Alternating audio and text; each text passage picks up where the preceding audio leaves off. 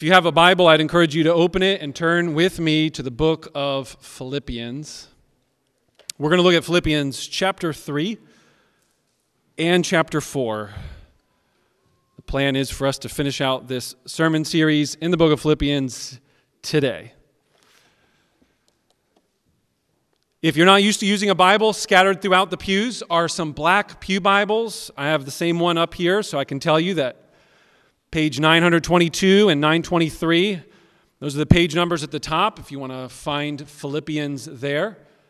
And when I reference a chapter number, that's the larger bold print number on the page. And then there's small verse numbers. It just helps us move our way through the Bible and track along together. One of the goals is that hopefully you'll see that this message that I'm giving to you does not come from Phil's wisdom, but it is rooted in these words from Scripture. And so that's, that's why, as a church, we gather each week to hear from God, to read His Word, to have it taught and applied to us. And so we've been doing that for the last few weeks in the book of Philippians. We have a lot to cover. I think we should just dive in with the big idea and start working through the text today. Starting in chapter 3, verse 1, all the way to the end of the book, chapter 4, verse 23. Perfection is our prize Partnership is our path. We'll take those in turn.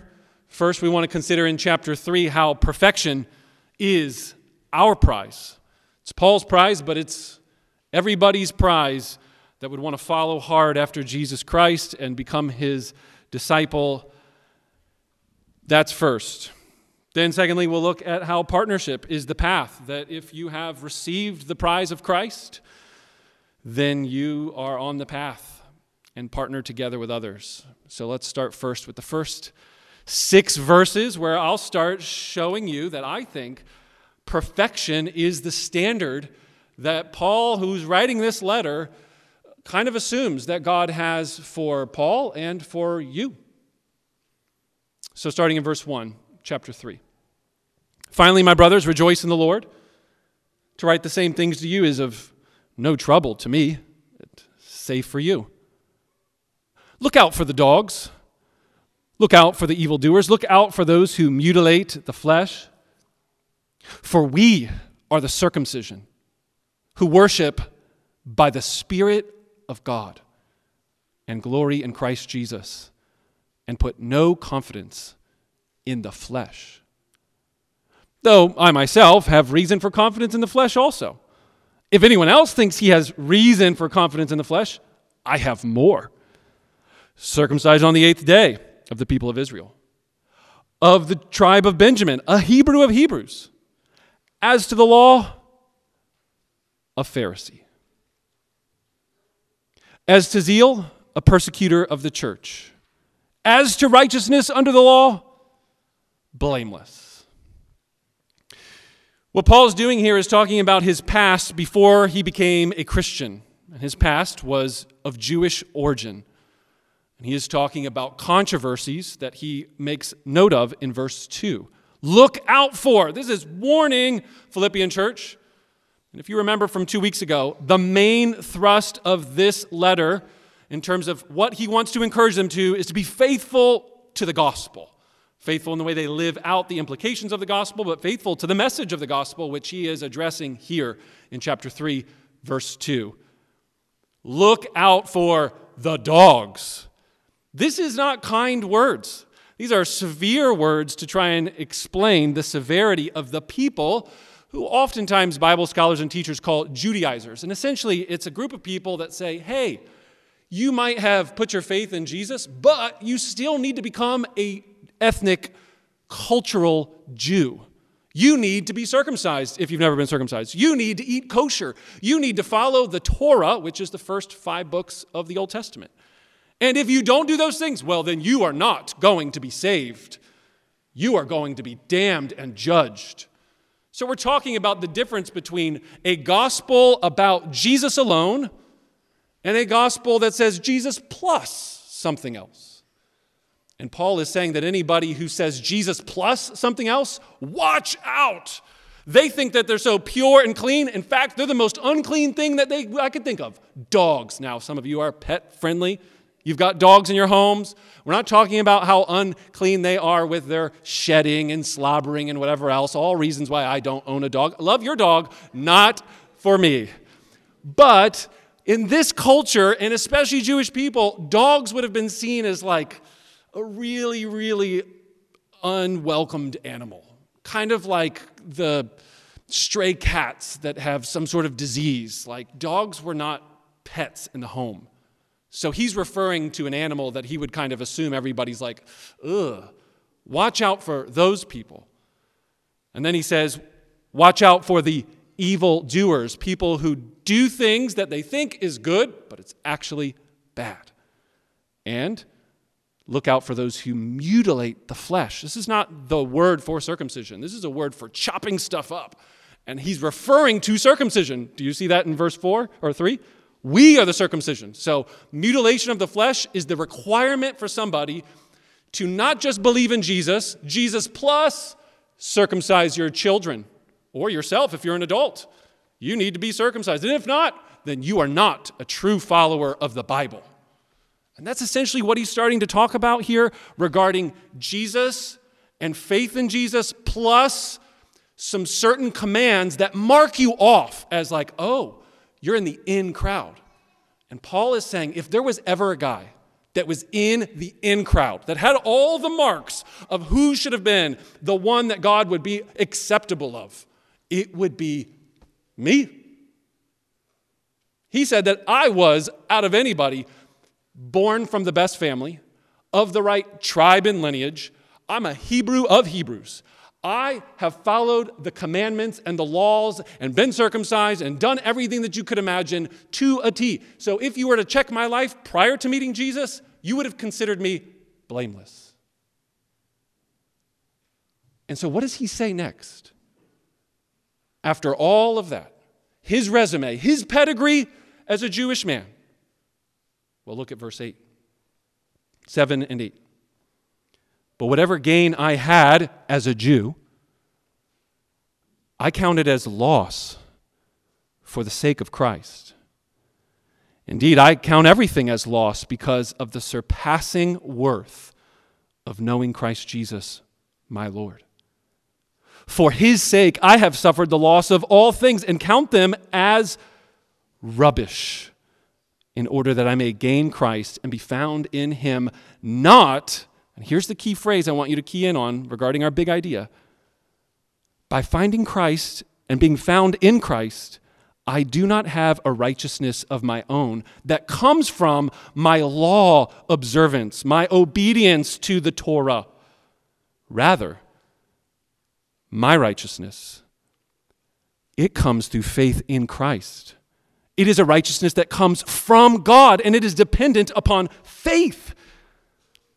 And so may I know him, the power of his resurrection, sharing in his sufferings, becoming like him in his death, and that by any means possible I may attain the resurrection from the dead. This first section teaches us very clearly that Paul's perfect Pharisee level blameless status was not enough. In fact, if you were to do a little comparison contrast, it would be my righteousness before meeting Jesus compared to Jesus himself, this is dung, manure. The ESV translates it very soft, rubbish. The word here, where he says rubbish, his original word is trash heap that would have been kind of excrement and all kinds of smells and grossness.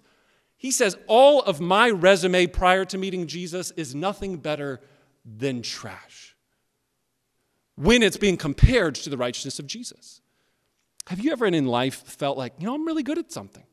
Maybe you think, I'm really good at singing, or I'm really good at speaking in front of people, I'm really good at playing a sport, I'm really good at writing. And then you go around somebody else that actually is really good at that. So I was in high school, I played basketball and football and was a three sport athlete, ran track in the spring. I did really, really well in high school playing basketball. I ended up making it onto a college basketball team, and I can remember vividly the moment where I was the star team captain, senior in high school, and then I show up as a freshman and I got dominated day after day, running up and down the court, trying my very hardest and just barely keeping up. Oh, the humiliation to feel like I thought I was good. I'm not very good anymore. I played one on one with one of these seniors, and he just like dunked all over me, if anybody know what that means. I felt little. That experience, whether it's in music or sports or arts or just life, you ever been around someone you're like, they seem like they have their life together?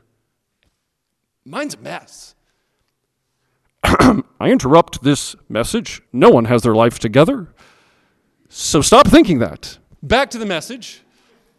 But have you ever been around those situations where you just feel like, man, I thought I was good at something? That's what Paul experienced when he met Jesus Christ. And he said, the righteousness of Jesus compared to my blameless status is nothing. In fact, I'd do it all over again. I'd lose it all. Anything to know him and anything to be known by him. Perfect righteousness. Did you see it in our passage, verses 8 to 11? It only comes through faith, not from obedience to the law, not through rituals, not through commands in the Bible. Even the Ten Commandments, great list. Faith in Christ alone. That is the prize of our aim in life perfection. I wonder if any of you find that to be startling. Really? Perfection? Not just good, not just pretty good. God demands that if we were to be in a relationship with Him, we should be so holy, so separate, so different and distinct that in fact we might call it perfection. Well, yeah, I think that's exactly what we see throughout our passage, but we see explicitly it said in the next few verses. So keep reading with me. Look at verse 12. Not that I have already obtained this, and he'll elaborate on what he means the this is the resurrection of the dead and the becoming like Jesus. I have not made it. I've not arrived. I have not been, and look at our word, I have not been already made perfect but I do press on to make it my own because Christ Jesus has made me his own. Brothers, I do not consider that I have made it my own. But one thing I do I forget what lies behind, I strain forward to what lies ahead, and I press on toward the goal for the prize of the upward call of God in Christ Jesus. Let those of us who are mature think this way. And if in anything you think otherwise, God will reveal that also to you. Only let us hold true to what we have attained. If you're mature in your thinking, then you understand that God's standard is perfection. But if you have not arrived, like Paul, then what's your hope? And he says, it's not that he has arrived, but that God has got him. Notice the way verse 12 says that I have not obtained the prize, but I have been obtained by Christ. He has made me his own. Man, there's, there's almost like this irony in this passage, really, throughout. Clearly, there's no such thing, I think, from this verse alone. Verse 12 I haven't arrived. There's no sinless perfection.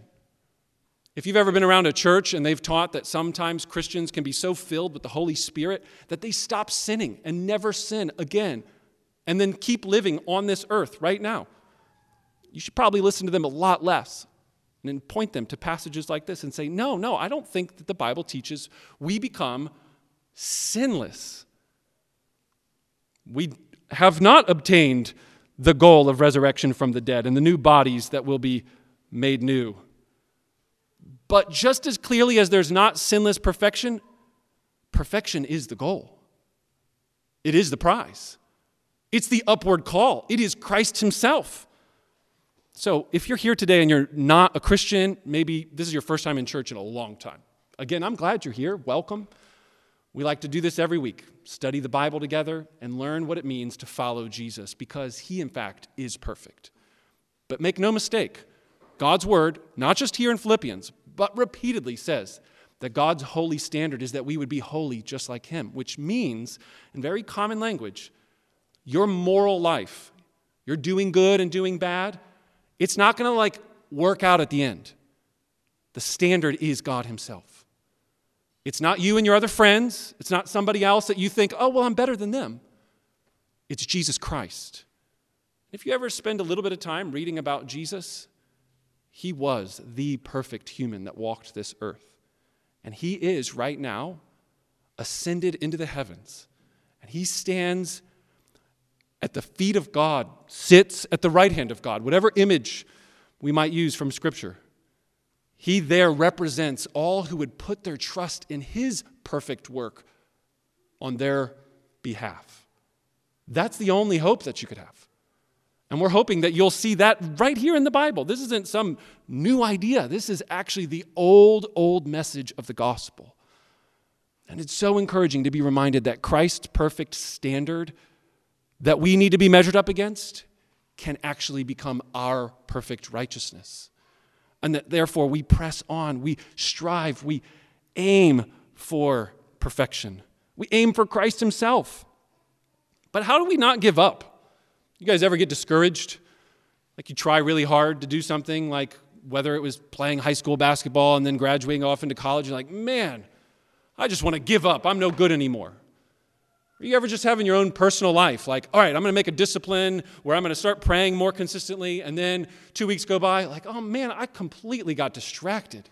Netflix, come on. That thing, it's just sucking out my prayer life. Whatever that thing might be, none of us are perfect, but we should strive for perfection. And the way that Paul speaks here encourages us when we're struggling. Notice the way he says that I do not look back, I press on, I keep striving forward. Forget what lies behind and strive for what lies ahead, pressing on toward the goal of the prize of the upward call. So, tomorrow morning, you wake up and you feel like, you know, I still feel a little bit like imperfect, a failure. I didn't speak with someone the way I should have. I was short in my tone. The way I disciplined my children was kind of out of anger and exacerbating them explicitly, like the scriptures say not to do. And you sin. What should you do with those failures?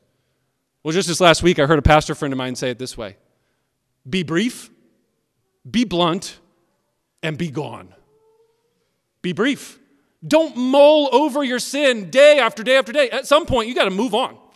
So be brief, deal with it, be blunt, be honest. Don't just keep hiding over, it's really not that bad. It probably is kind of bad. So be brief, be blunt, and then be gone. Move forward knowing that your righteousness is not dependent on your performance. Your salvation is not hanging in the balance as to how well you parented last night, or this morning, or right now. Your salvation is firmly rooted in Jesus Christ. He is the upward prize. John Bunyan is a former Christian author, pastor. At one point, he explained that he had an aha moment. And I hope that maybe his words will be an aha moment for some of you. He said that one day he was walking around in a field, as you do when you don't have cars and planes, and he was making his way along and he realized that he was very conscious like his conscience was being bothered and he feared that like not everything's right with me in my soul and then suddenly he said a sentence fell upon me and here was the sentence john your righteousness is in heaven and then he explains as i thought about this i saw with the eyes of my soul that jesus christ is now at the father's right hand there. I say, Yes, He is my righteousness. So then, I went along my day, and whatever I was doing and wherever I was, my God could not say, John, where is your righteousness? Because my righteousness would always be right in front of Him. I also saw, moreover, that it wasn't if I had a good frame of heart, doing well that day, or a bad frame of heart, that my righteousness did not get any better or any worse my righteousness stayed the same yesterday, today, and forever because my righteousness was Jesus Christ Himself. Do you see how Paul's words in Philippians chapter 3 are about you saying, Yes, you have failed. Yes, you are not perfect. And no one I've ever met in this entire world has ever claimed, you know, actually, I figured out that perfect thing. That's me. I'm perfect. Do you want to be the first one? Or are you willing to admit that you have serious flaws and failures in your moral being? And deep down in your soul, you have guilt that you're dealing with. Well, Paul says you need to learn the practice of forgetting what's behind, be brief, be blunt, and be gone. Look to Jesus Christ, who has perfectly obeyed every single one of the righteous requirements of the law. And he did it not just to show off, he did it out of love for you. He died on a cross and paid the penalty that you and I deserved for all of our failures. And then God saw that that death and rewarded him with a resurrection and said, Jesus Christ, you can be received as a human representative for every other human that lives on the planet if they would put their faith and trust in him. Have you done that? Do you need to be reminded afresh that your frame of mind today, this last week, your good record this last few months does not change your righteous status. It is always before the Father in the person of Jesus Christ. So we make perfection our prize because Jesus Christ is our prize and he is seated at the right hand of the Father as our King, as our Lord. I found this illustration kind of helpful because there's this dynamic, like I mentioned. It's iron, ironic. All right, so which is it? Do we press on and do we strive and do we work hard or do we rest in the finished work of Jesus? Yes, exactly. There is a kind of living and thinking and working that is restful. And then there's a kind of living and thinking and working in the Christian life that is like on a treadmill, getting nowhere, burning you out. If you don't know the difference in your mind, that's what church is about community, to be together and learn how to do Christian life, where the kind of work I'm doing increasingly becomes striving, discipline, pressing hard toward perfection in the power of the Holy Spirit, resting in the finished work of Jesus Christ. So I want you to think of it like surfing. I've done this once. It did not go well. I did not get a big head at all, but I tried. And if you've ever surfed before, you know that it requires work, it requires effort, it requires balance. Some of those things I don't have. But it also requires something outside of you that actually gives you the power to go. The gospel of Jesus Christ and his righteousness is the wave and you get caught up in the wave when you are surfing. And yes, you have a responsibility. The Bible does not say, well, rest in Jesus and sit around and do nothing, and you're going to be really mature. You'll be perfect by tomorrow if you just pray a prayer. But I wonder if you realize that God has swept you up in his love and mercy like a wave, a wave of his grace, a wave of his perfect righteousness. And because of that wave, you can ride the path the partnership of the Christian life. Not on your own strength, not on your own might or power, but in the reliance upon Jesus Christ, continually looking up to Him and not looking back. So I want to close out our time looking at the rest of chapter 3 and 4 with some marks as to whether or not are you on the path? What are some just key, clear key, key markers that you are, in fact, on the path, riding the wave of Christ's perfect righteousness? Or are you kind of paddling along, trying to create your own waves in the ocean? That would be fruitless, wouldn't it? So, first, partnership is our path. I want to first point out that the path in partnership to becoming a perfect person involves imitation. Verse 17 Brothers, join in imitating me, and keep your eyes on those who walk according to the example you have in us. And then he contrasts the example that he has of Paul and other godly Christians with those who have become enemies of the cross in verse 18. And then he explains that they will be judged, but we will be saved. But I want to focus in on verse 17. Notice that he says, Brothers, join in imitating me. The pathway of the Christian life involves looking around you and imitating people. Any of you ever regularly pray prayers of confession? like as a discipline. Well, one of the reasons we have in our regular rhythm of corporate worship, prayers of confession, is so that you, if you've never done this before, looked at God's word, read it like we did in Philippians 3, then reflected on it, and then confessed your sins the way Becca led us today. I don't know. Was I the only one that was just really encouraged by Becca's prayer today? It was just so helpful. I want to just suggest imitate the way Becca read the scriptures, looked at her life, and shared publicly for all of us. We should confess our sins. That's what I mean by corporate worship, and the church is a way for us to imitate one another and showing how we are relying upon Jesus Christ and centering ourselves around the gospel. My guess is the more you do that intentionally with people in this church, the more it's just going to happen naturally. You're just going to want to be more like them. If you just come to church on a Sunday and hear a sermon and leave and you don't know anybody and you're not rubbing shoulders with them on a regular basis, this will be stunted. It will become very, very difficult. It's like saying, Yeah, I'm a surfer because I surfed that one time. Yeah, I got up one time on the board before falling. It takes practice, it takes imitation. So realize first and foremost that the path and partnership of the Christian life that is aiming toward perfection, it requires other people in community. And Paul points out and says, Look, you can imitate me not because of how great I am. I've already told you, my resume, it's nothing. But imitate me as I follow Jesus Christ. Second thing, the path and partnership of perfection here in the local church, it demands unity. Look at the way chapter 4, verse 1 and into the beginning of that first chapter. He says, Therefore, my brothers, whom I love and I long for, my joy, my crown, stand firm thus in the Lord, my beloved. I entreat you, Euodia and I entreat Syntyche to agree in the Lord. Yet I ask you also, true companion, help these women who have labored side by side with me in the gospel, together with Clement and the rest of my fellow workers whose names are in the book of life. Paul, as I mentioned in a previous message, he is writing this letter in part to encourage them in gospel unity. Gospel unity means agreeing in the Lord. Do you all think that if we went around and we asked, who you voted for in the election, who you plan to vote for in midterms, what you're doing with your bank account and your money, what you think about homeschooling, private schooling, and educating your children, that we would come to a unanimous decision of complete perfect agreement. A few small chuckles, right? That's a joke. No way. I don't even think I can agree with my wife on enough things to say something like that, right?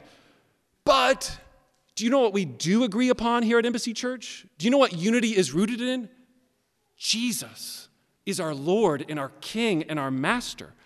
So, the way for us to imitate one another is not in everything that we do in life, but it's to imitate those things that we do that reorient our life around the teaching and the gospel of Jesus. We will not grow toward perfection. We will not even be on the wave anymore. We will fall off. We will be off the race, not toward the prize, if we don't have unity together.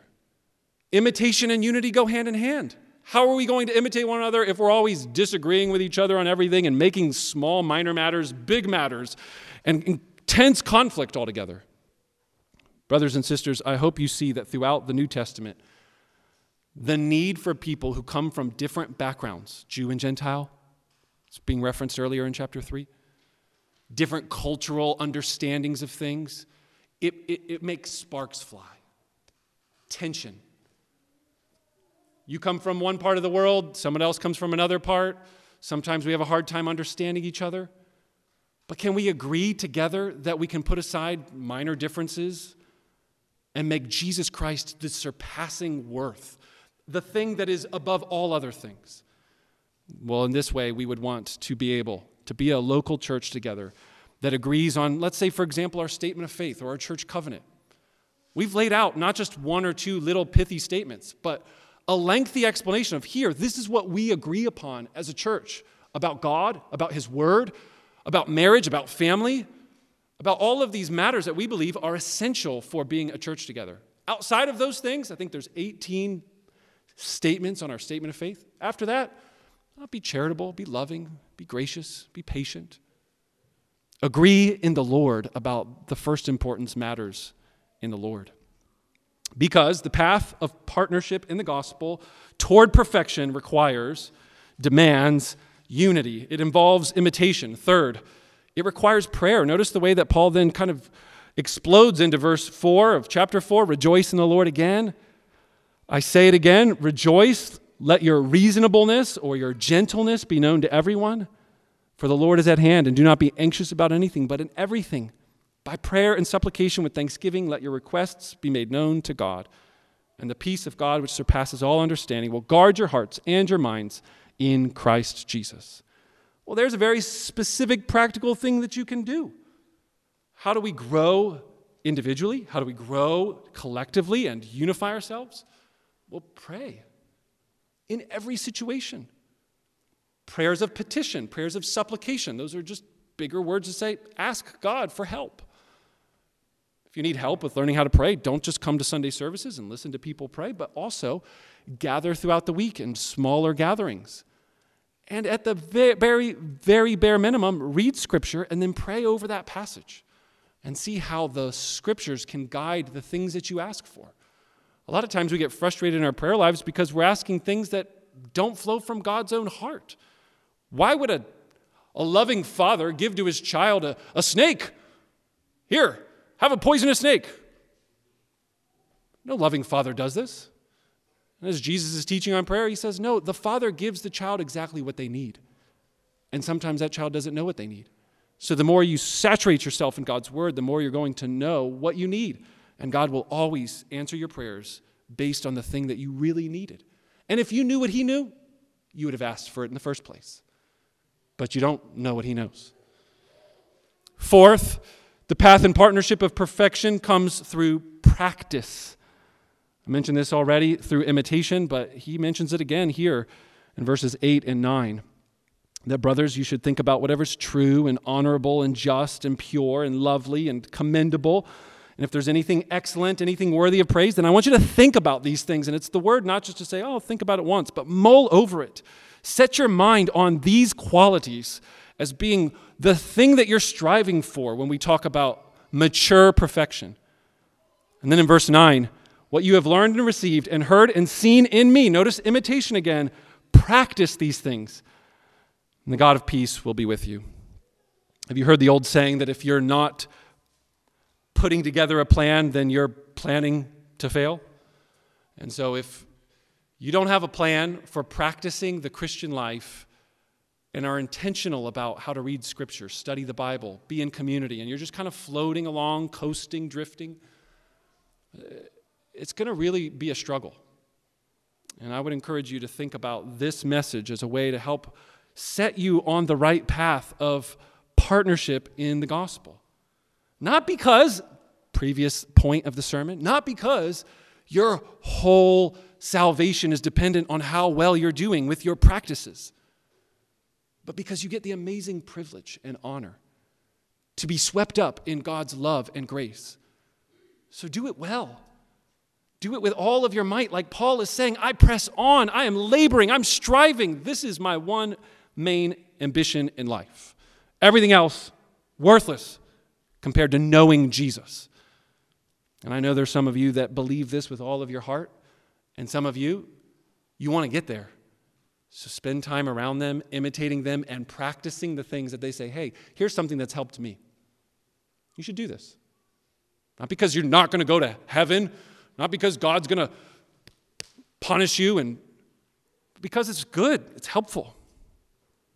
Fifth and finally, we've talked about how the path of partnership in the gospel toward perfection and being united with Jesus in our new resurrected bodies it involves imitation, it demands unity, it requires prayer, it comes through continual, repeated practice. The last section of the letter is Paul's thank you. And I mentioned this at the beginning of this sermon series, and notice the way he concludes. The path and partnership of perfection is supplied by God's abundant generosity, His grace. Look at these verses in 10 to 20 and just be encouraged as I read them to you that Paul is reminding us of how generous our God is and that you can be confident in his ability to provide everything you need to do everything that I just encouraged you to do. He's not asking you to do something that He hasn't already done, and He's not asking you to do something that He wouldn't supply all that you need to do it. Philippians 4 10 to 20. I rejoiced in the Lord greatly that now at length you have received your concern for me. You were indeed concerned for me, but you had no opportunity. Not that I'm speaking of being in need, for I have learned in whatever situation I am to be content. I know how to be brought low, and I know how to abound. In every in every, any circumstance, I have learned the secret of pl- facing plenty and hunger, abundance and need. I can do all things through him who strengthens me. Yet it was kind of you to share my trouble. And you Philippians yourselves know that in the beginning of the gospel, when I left Macedonia, no church entered into partnership with me in giving and receiving, except you only. Even at Thessalonica, you sent me help for my needs once and again. Not that I seek the gift, but I seek the fruit that increases to your credit. I have received full payment and more. I'm well supplied, having received from Epaphroditus the gifts you sent a fragrant offering, a sacrifice acceptable and pleasing to God. And my God will supply every need of yours according to his riches and glory in Christ Jesus. To our God and Father be glory forever and ever. Amen. These verses are what I mentioned last week as coffee cup verses, right? I can do all things through Christ who gives me strength. He's going to supply all of my needs because of his glorious riches. Ooh, I need a Lamborghini. I need a big house. I need to get into this college. Well, do you? So many different gyms that I've worked out at, you know, been around Christian athletes. I can do all things through him, so I can bench press 500 pounds. No, that's not what this Bible passage is about at all. If you're thinking, well, I could go marry so and so, or I could get this job promotion, or all of these different circumstantial things that we think of in our life, I could do it because God will give me the strength. The Bible passage, if you read it upon further review, says, even when you don't get it, in fact, those are the moments that are going to be really tough. I could have nothing. I could not get the job promotion. I could lose the job. I could not know if my future is secure. I could not have the person that I'm going to get married to, but I am content. That's the power and strength that he's referring to. And I can do all of those things, the hard things especially. But some of us in this room, we've actually achieved some successes. And I remember when I was studying this, John Calvin in his commentary says, A lot of people understand that they need God's help when they're weak. How many of you are doing well at depending upon God's strength when you're prosperous? When you did get the promotion? When you did get that marriage that you were hoping for? When you did get all those children? Et cetera, et cetera? Are you doing those things in the strength that God supplies richly and abundantly? Well, a lot of us don't handle the test of prosperity that well. And living in a prosperous nation, by all estimations, one of the wealthiest nations that's ever existed, oh, I wonder how many of us need to hear that other side of it too. Whether well fed, with a kitchen full of food, cabinets full, scarcity of other supplies, and we can go to Costco and fill up our homes and pantries, or whether we have nothing to eat six months from now. I can do all things through Jesus Christ who gives me the strength because he will richly supply all that I need. Really, the way that we can sum up everything that we've said is that the demand for perfection, the requirement for perfection, the path of the Christian life, well, haven't you seen time and time again? It's a reliance and dependence upon God, on Jesus Christ's perfect righteousness, on Jesus Christ's finished work on the cross, on Jesus Christ's calling you and sweeping you up in the wave of his love. None of you are here ultimately because of you. Like alive, number one, but here in this room right now, is it because of how morally superior you are to your neighbors that didn't wake up and go to church today? Or is it because of God's grace, His kindness, His love, His mercy? For one reason or another, He has called you. As Paul said earlier in Philippians chapter 3, I have not obtained perfection, but I press on. Why? Because Christ has made me His own. You see, we might all have goals and ambitions, and they may be good goals. And some of you in here, your goal is to know Jesus Christ more than anything else in the world. I know, I've talked to you. I'm thankful that we're at a church where people like, no, that is my goal. I want to know Christ, like Paul says. I don't care about a job. I don't care about money. I don't care about all those other things that the world's after. I want Jesus. Amen. But did you know that he wants you? Did you know that Paul is talking about how you are written in a book of life that was written before you were ever born? Did you know that Paul is talking about how we can only hold true to what we have already attained? Hold true to what we've already received. Like, how do we hold on to something that we already received? It is that the gospel gives us all that we need in Jesus Christ, all that you will need from the beginning, the middle, and the end.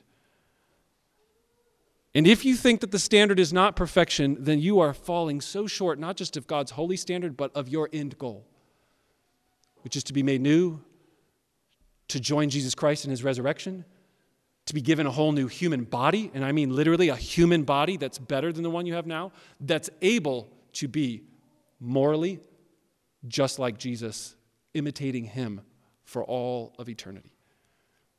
That's why our hope needs to be on the prize and not on these lesser ambitions. And I pray and hope that this sermon will be an encouragement to all of you to put your trust in God's ability to supply all that you need today for this next hour, this week, this next summer. I pray that He will richly give you the confidence in His grace and generosity. Don't you just love that line in Romans chapter 8?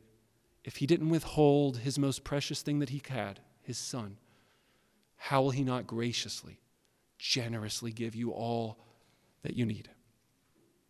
Let's close in prayer.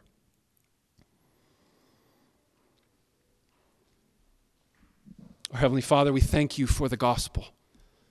We thank you for the perfect, righteous record, the one that Jesus Christ has obeyed every demand of God's law, perfectly fulfilled every expectation. He's the basketball player that never missed a shot, not one. Perfect, mature, complete. There is one, your son Jesus, that came into this earth out of his grace and his love and his humility. And not only lived a perfect life, but did it for us. So we could be known by him not just so we could know him, but so that we could be known by him. And we pray in his name. We pray on his merits. We pray because of the power of his blood. And we ask that the Holy Spirit would strengthen and build up this church. We pray for anybody here that's come into this church gathering and they've had a very low view of you, God. I pray that they'd be corrected, reminded that you are the supreme holy God and that you demand perfection but that in your kindness, you are not keeping from us the very thing that you demand. You provide all that we need. That perfection is found in Jesus Christ, and it's a gift of your grace. So I pray that we would receive it today, either for the very first time, for those of us that don't know you well, or for the millionth time. The reminder of your great love for us sinners. And help us this week and this year and this summer to spend our days pressing forward, not looking behind, not dwelling on the past. Give us the ability to be brief and blunt and be gone with our sins and failures. May there be new creatures forming, new marriages, new friendships, new relationships, new practices, new ways of going about prayer, unity that's formed. People that probably wouldn't hang out together do hang out because of their agreement in the Lord Jesus. God, do this and so much more than all we could ever ask or imagine. We pray in Jesus' name. Amen.